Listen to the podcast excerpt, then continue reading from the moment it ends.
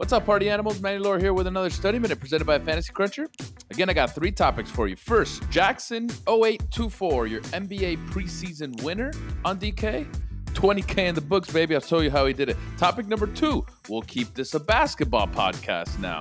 Is stacking viable? Stacking was evident. It was only a five game slate in preseason, but does it translate to the regular season? I'll give you guys a heads up there. And then topic number three, FanDuel's WFBC announced pretty early, but we do have the FanDuel Basketball Championships announced. In LA, I'll have all the details coming up. All that and more. Study minute, baby. Let's go.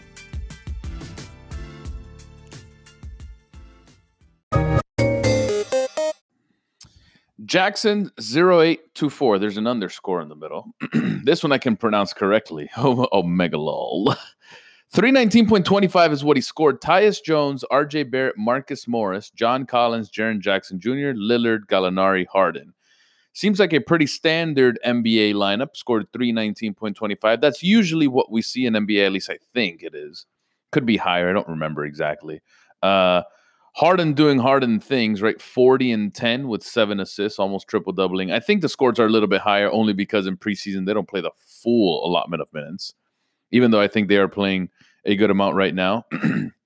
Funny because, uh, again, kind of hard to dissect NBA, right? Uh, it was just a five game slate, and it's hard to say exactly where he went right, where he went wrong. Hard to even have ownership projections here to see kind of what he did and and and where he went right. But obviously, the best lineup anyone could put on in this tournament uh, it's going to continue for a couple days, but we're about six days away from NBA, and it's about that time where we start looking at NBA, getting familiar with not just the rosters, rotations, what minutes can look like, and obviously uh, uh preseason is a good way to do that. It's it's it. I, I'm I'm going to tie topic number two and topic number one together here. Where is stacking viable? Right? Is stacking viable? And maybe not his lineup, but if we go to the second place lineup where we saw Butler 2222 play Tyus Jones. If you're not familiar, he's with Memphis now. Dillon Brooks, also with Memphis. Jaren Jackson Jr., also with Memphis.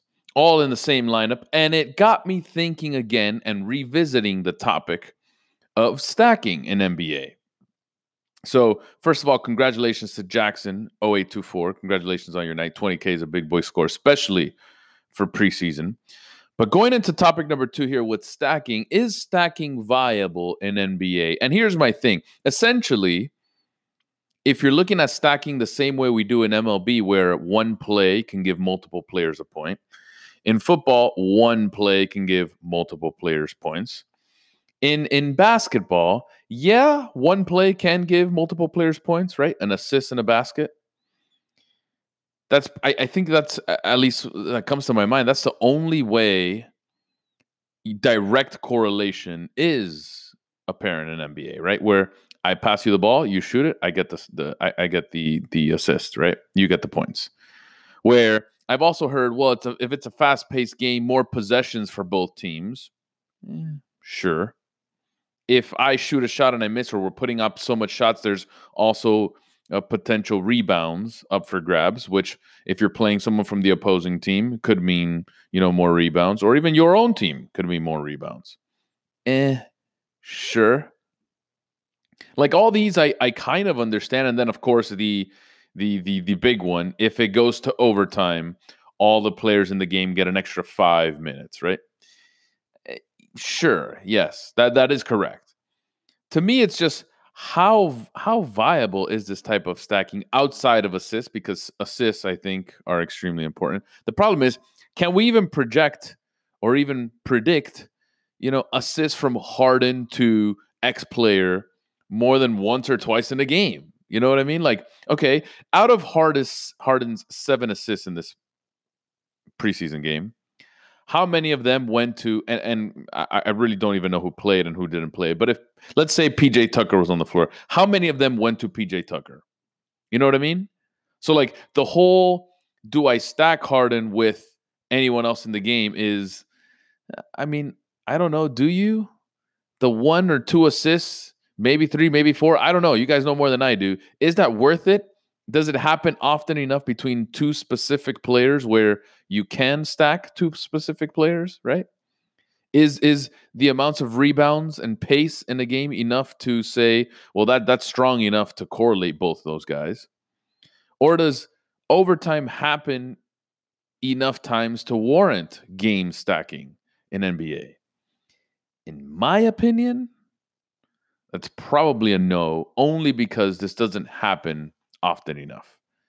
In MLB, an RBI happens often enough.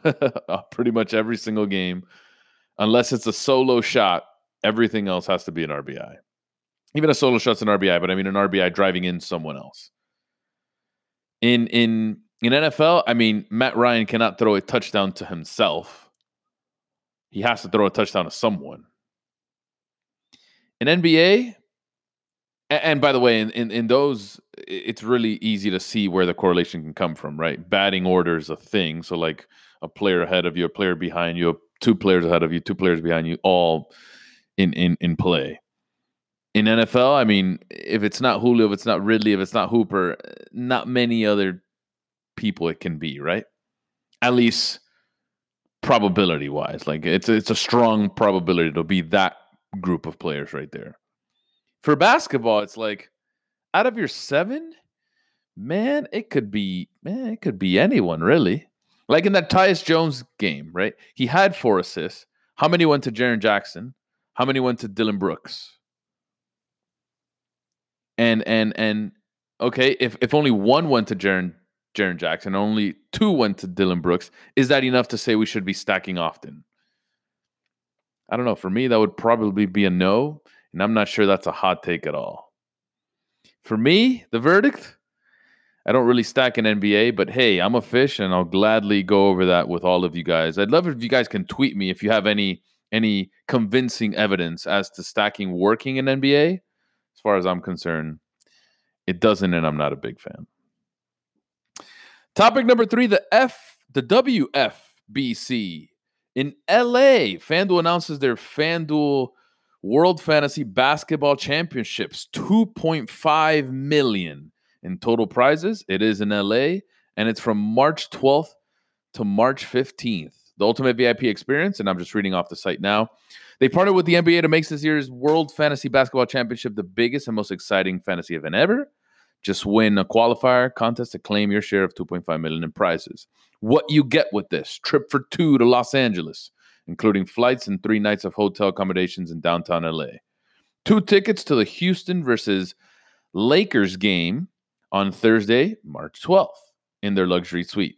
Plus, entry for you and your guests into the 50K single game championship on March 12th.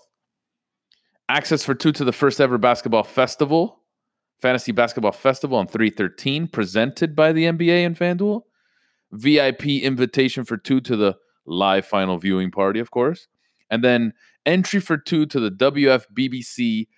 Sorry, it's basketball, I guess, BBC. Uh, lol. uh, after party with a special concert performed performance by a mystery artist. Those mystery artists are never worth it. It's always some some person way past their prime, like Ludacris or I don't know. We had Flo Rida in one of them. That's kind of whack. Anyway, pretty cool, man. Pretty cool. Again, they have a video on the page that you can check out. You can see what happens, all the shenanigans that happen at at the fantasy uh, basketball championships. But pretty cool, man. Pretty cool. First place, five hundred thousand. Second place, two fifty thousand.